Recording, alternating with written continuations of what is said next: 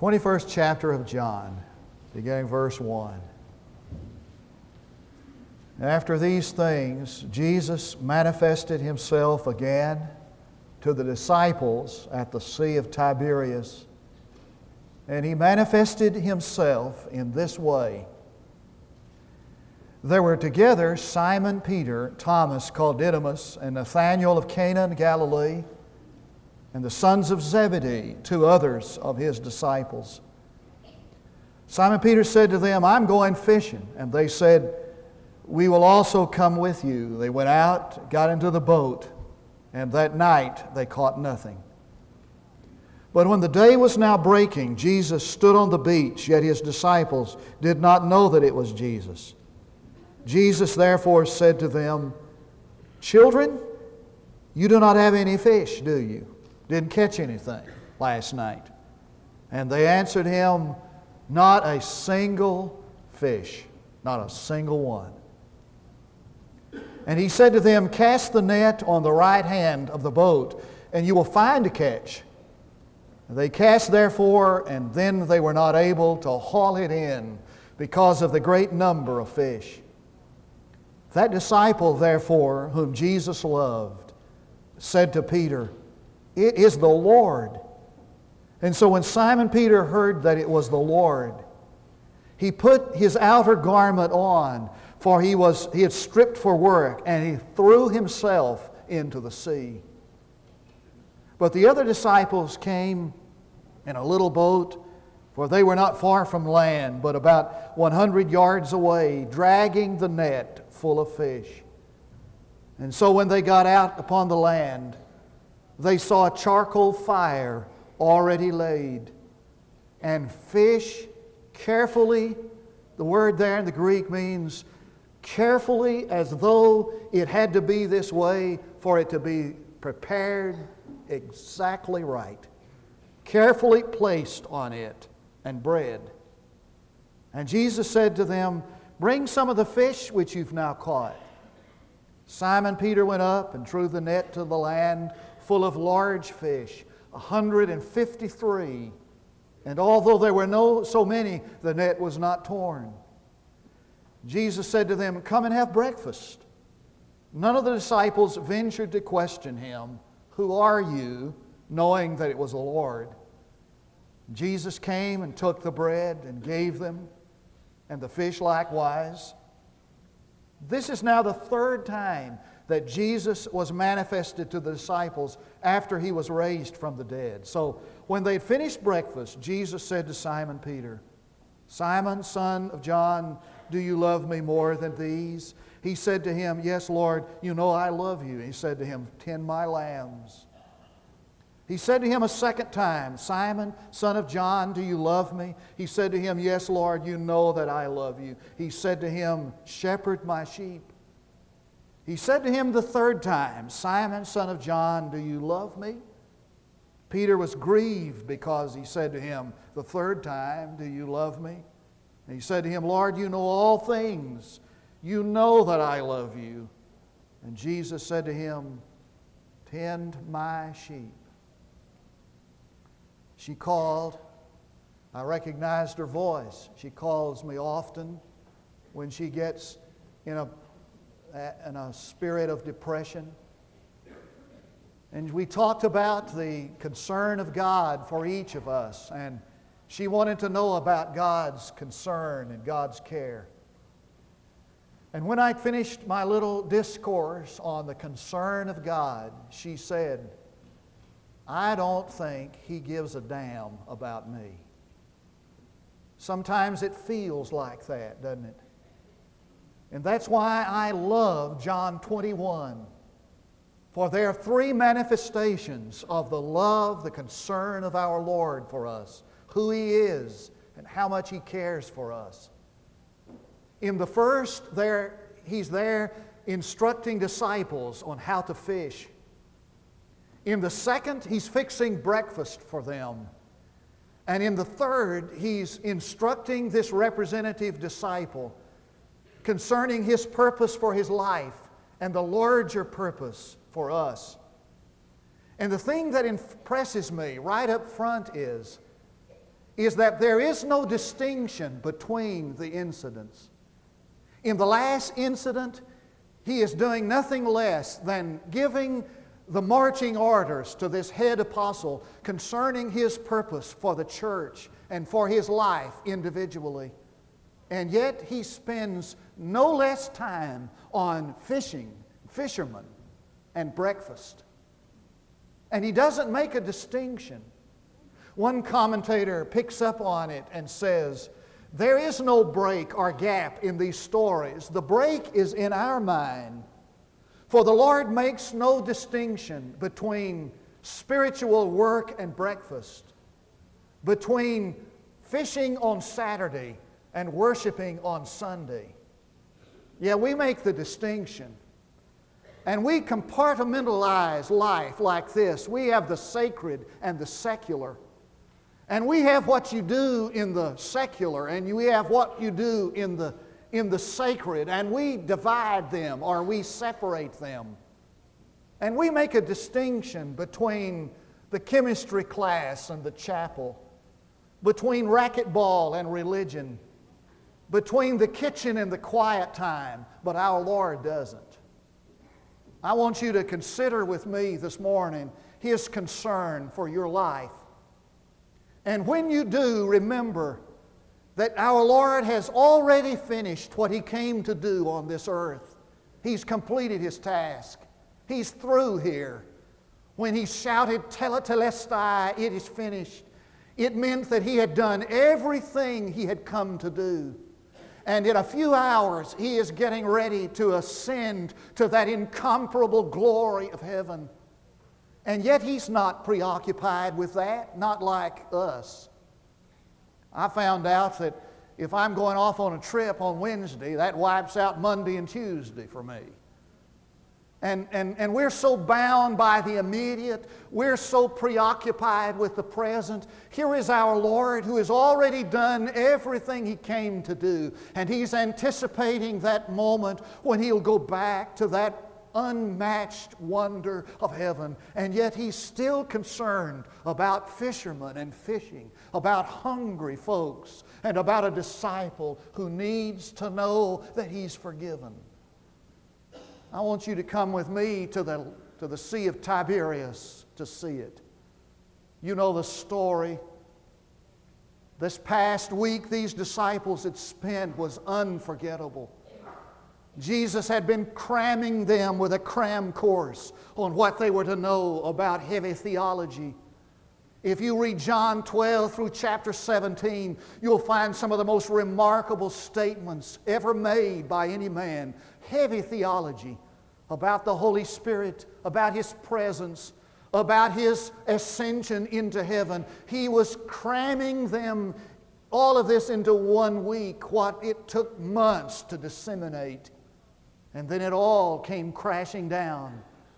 All of their hopes and dreams were nailed to a cross. It seemed like Jerusalem was up for grabs now, and everything was coming loose. So Simon said, I'm going fishing. I'm going back to what I understand and what I know. I'm going back to the familiar and the secure. And I'm going to row out in the middle of the lake and I'm just going to sit in that boat and bob around until my head clears. Maybe he should, and the rest of the disciples should have done what Jesus told them to do. He told them to go back to Jerusalem and wait there, to tarry there. Maybe they should have. Seems like an, an experience of rebellion, doesn't it? Well, nevertheless, when Jesus came to the shore, he didn't shout out to them, Hey, you guys, what are you doing here? Why didn't you do what I told you to? You never listened to me. Now beach this boat and line up. No, he didn't rebuke them. And he didn't con- condemn them and he didn't criticize them, for they needed hope and they needed encouragement and they needed what that woman said when she called me on the phone. She needed to know that he cared for them. And so, in that first incident, he's instructing these fishermen about fishing. And when I see what he does, I understand that everything in our life is important to Him and that it all matters to Him and that He does not separate the sacred from the secular. And He comes to us in the midst of our business failures. And He wants us to know that He is concerned about that. And He wants us to succeed and find fulfillment in it.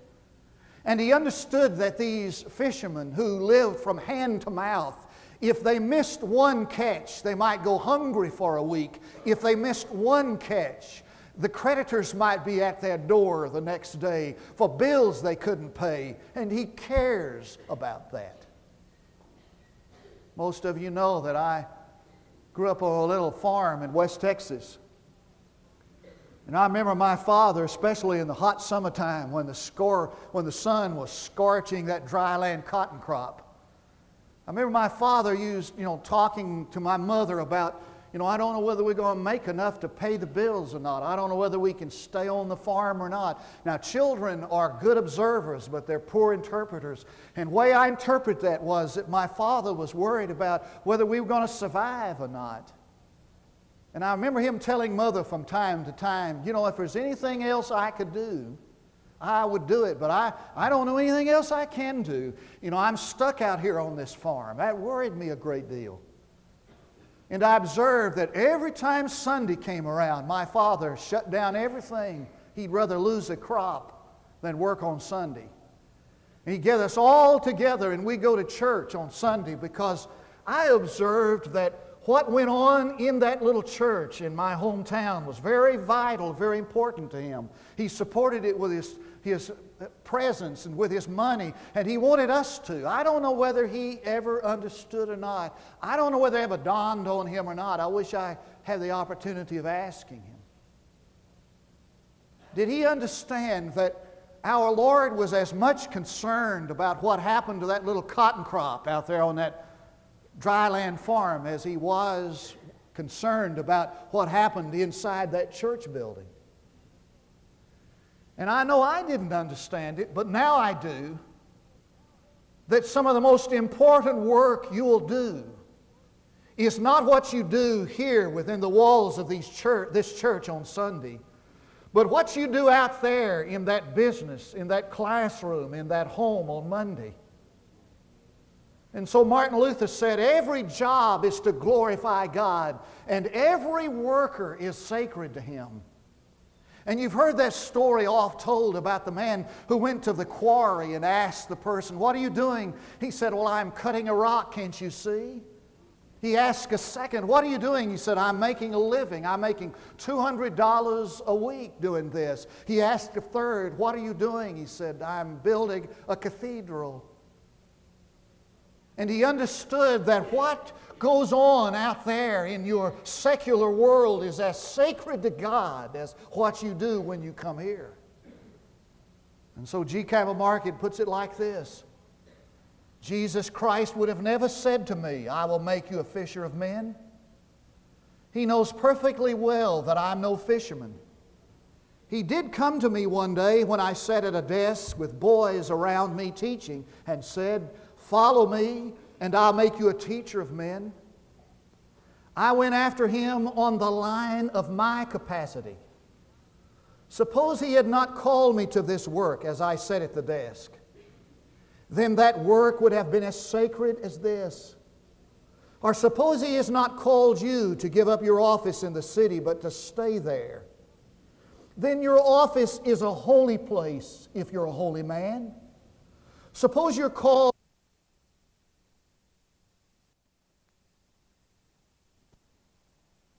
All of life becomes sacred. If we could but realize this, then we'd go back to a week radiant with light and joy. One of the first movies that I recall seeing was Snow White, hate to, hate to admit that, and the Seven Dwarfs. You know, famous characters, not Clint Eastwood. Paul Hanks, or whatever his name is. What's, what's his name?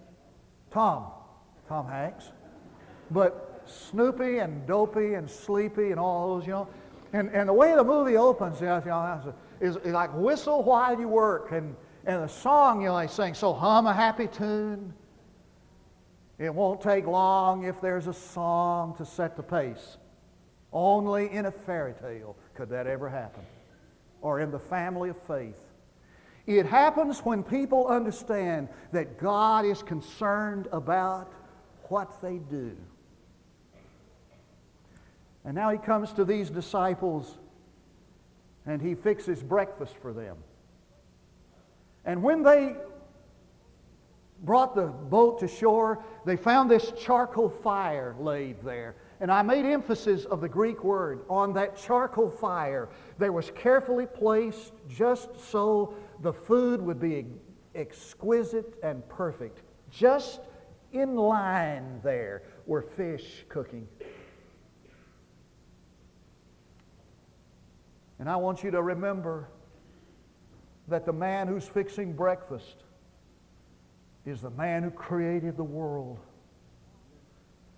The origin and the object of all creation is there fixing breakfast.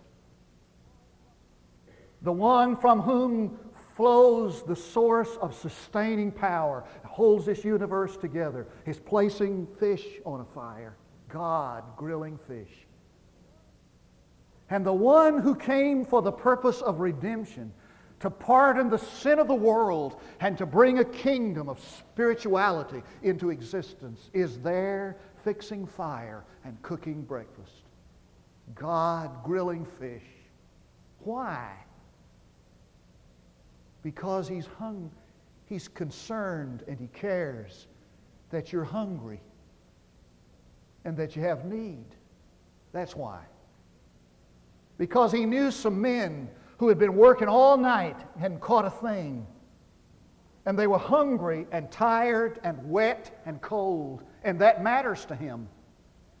And there's a significant statement here that there were 153 fish, and I was uh, curious as to why they counted, and I found some answers I think that satisfy me. One commentator said that at that time a, a zoologist had identified 153 kinds, different kinds of fish that existed in the Sea of Tiberias. In other words, he gave them a fish of every kind. He satisfied their hunger because he cared about it. John Brenz was a friend of Martin Luther's and a contemporary of the Reformation. And because he was a contemporary of the Reformation, he incurred the wrath of Charles V, King of Spain. And Charles V sent some troops into town to arrest John Brenz and when he saw the troops marching on his town, he knew they were coming for him. And so he grabbed a loaf of bread and a little water and he ate on the run.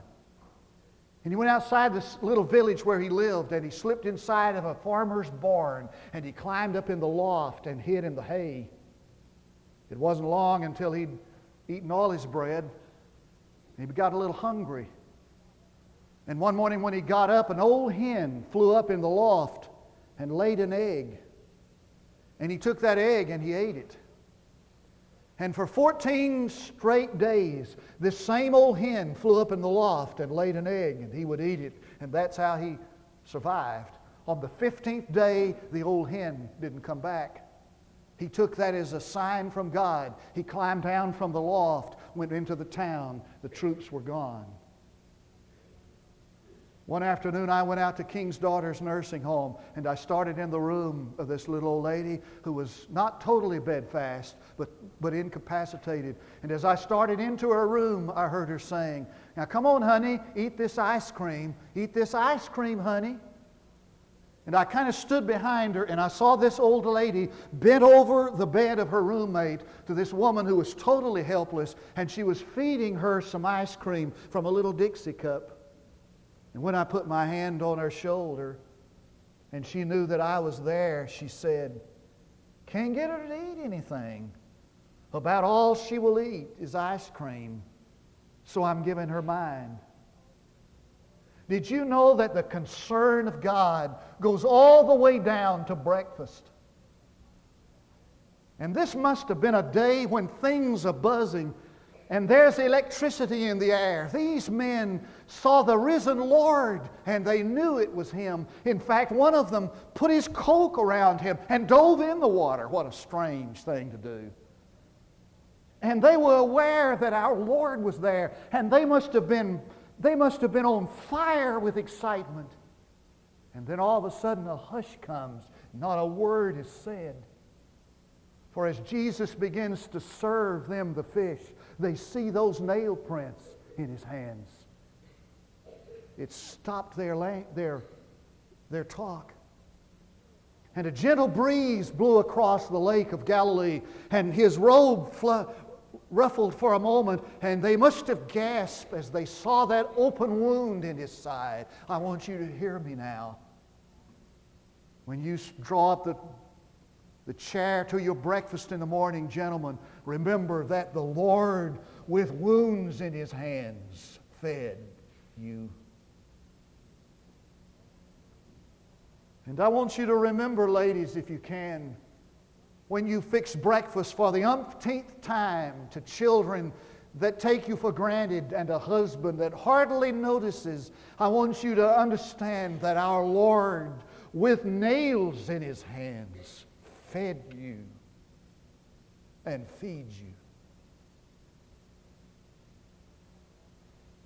And I was out walking the other morning and I was thinking about well, how can I make this sound right for people in Ethiopia who are starving to death?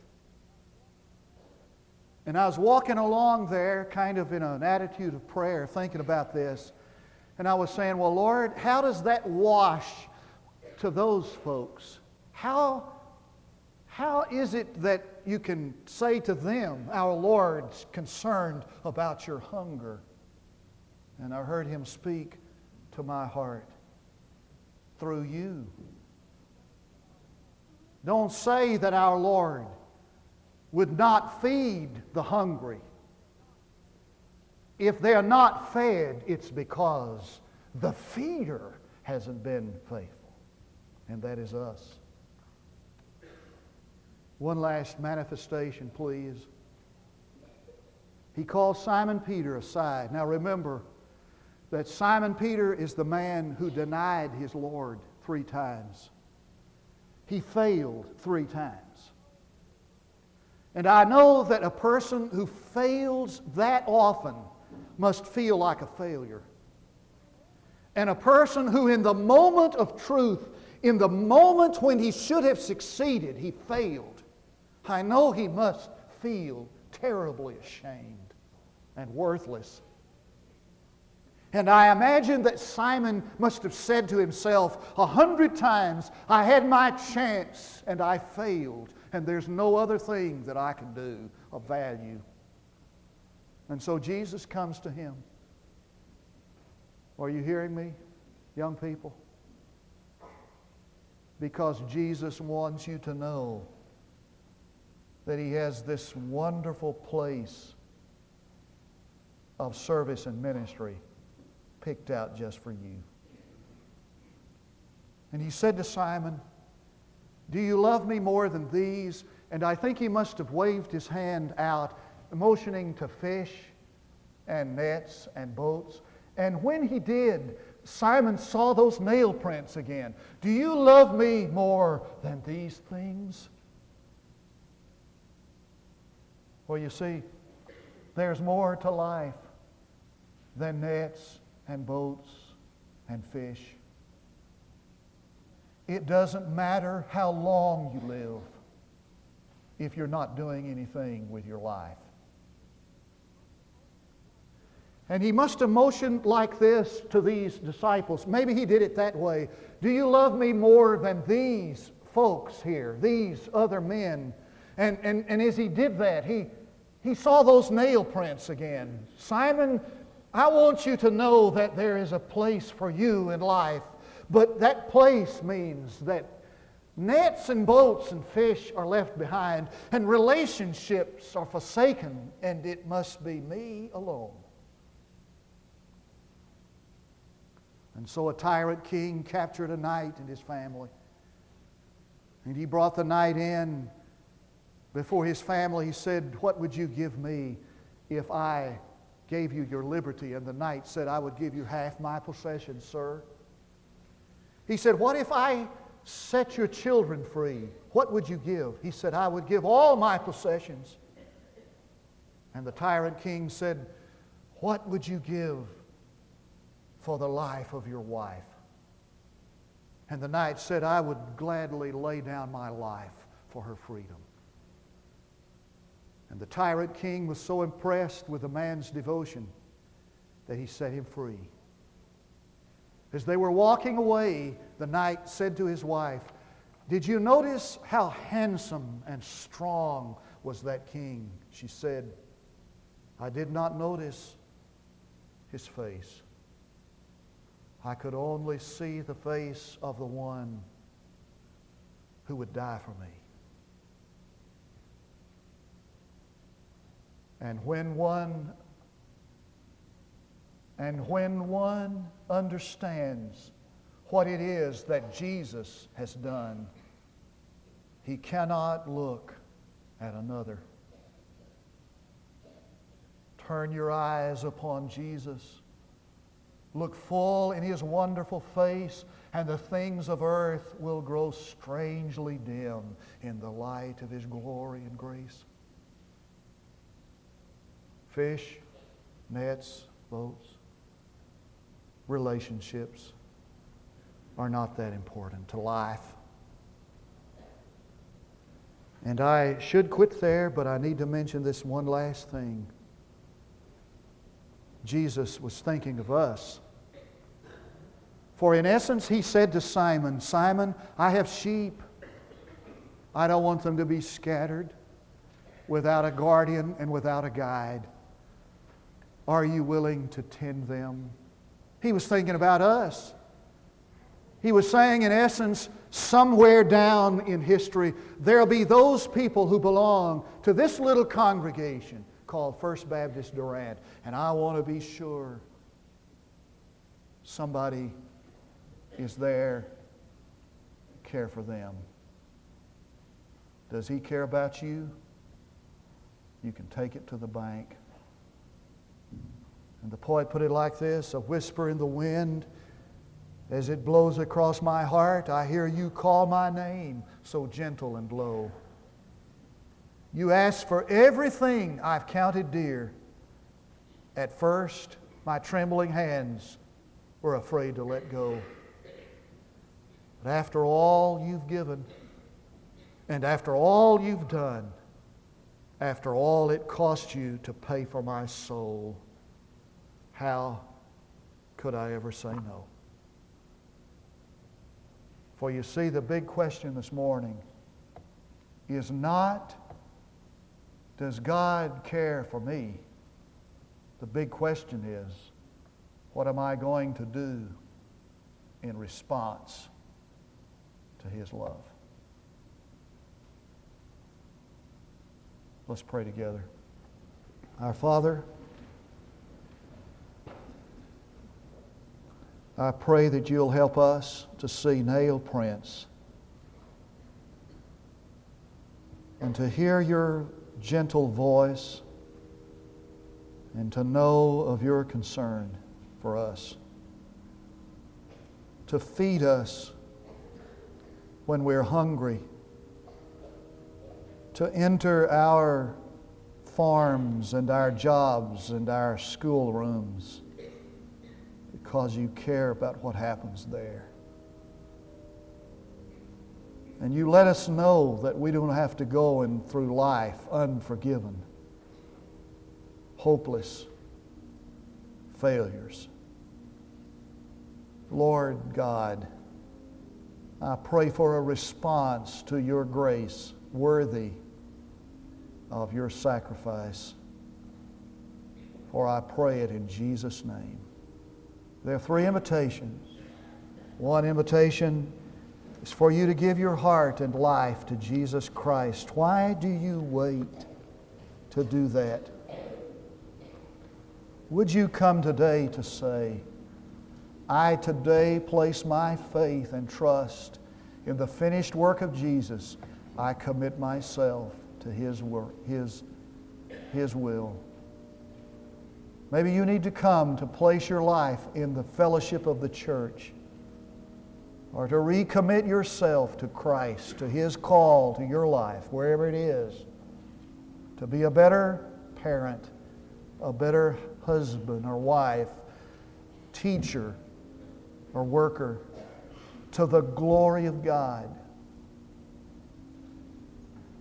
Whatever God leads you to do, would you do it while we stand to sing? We invite you to come.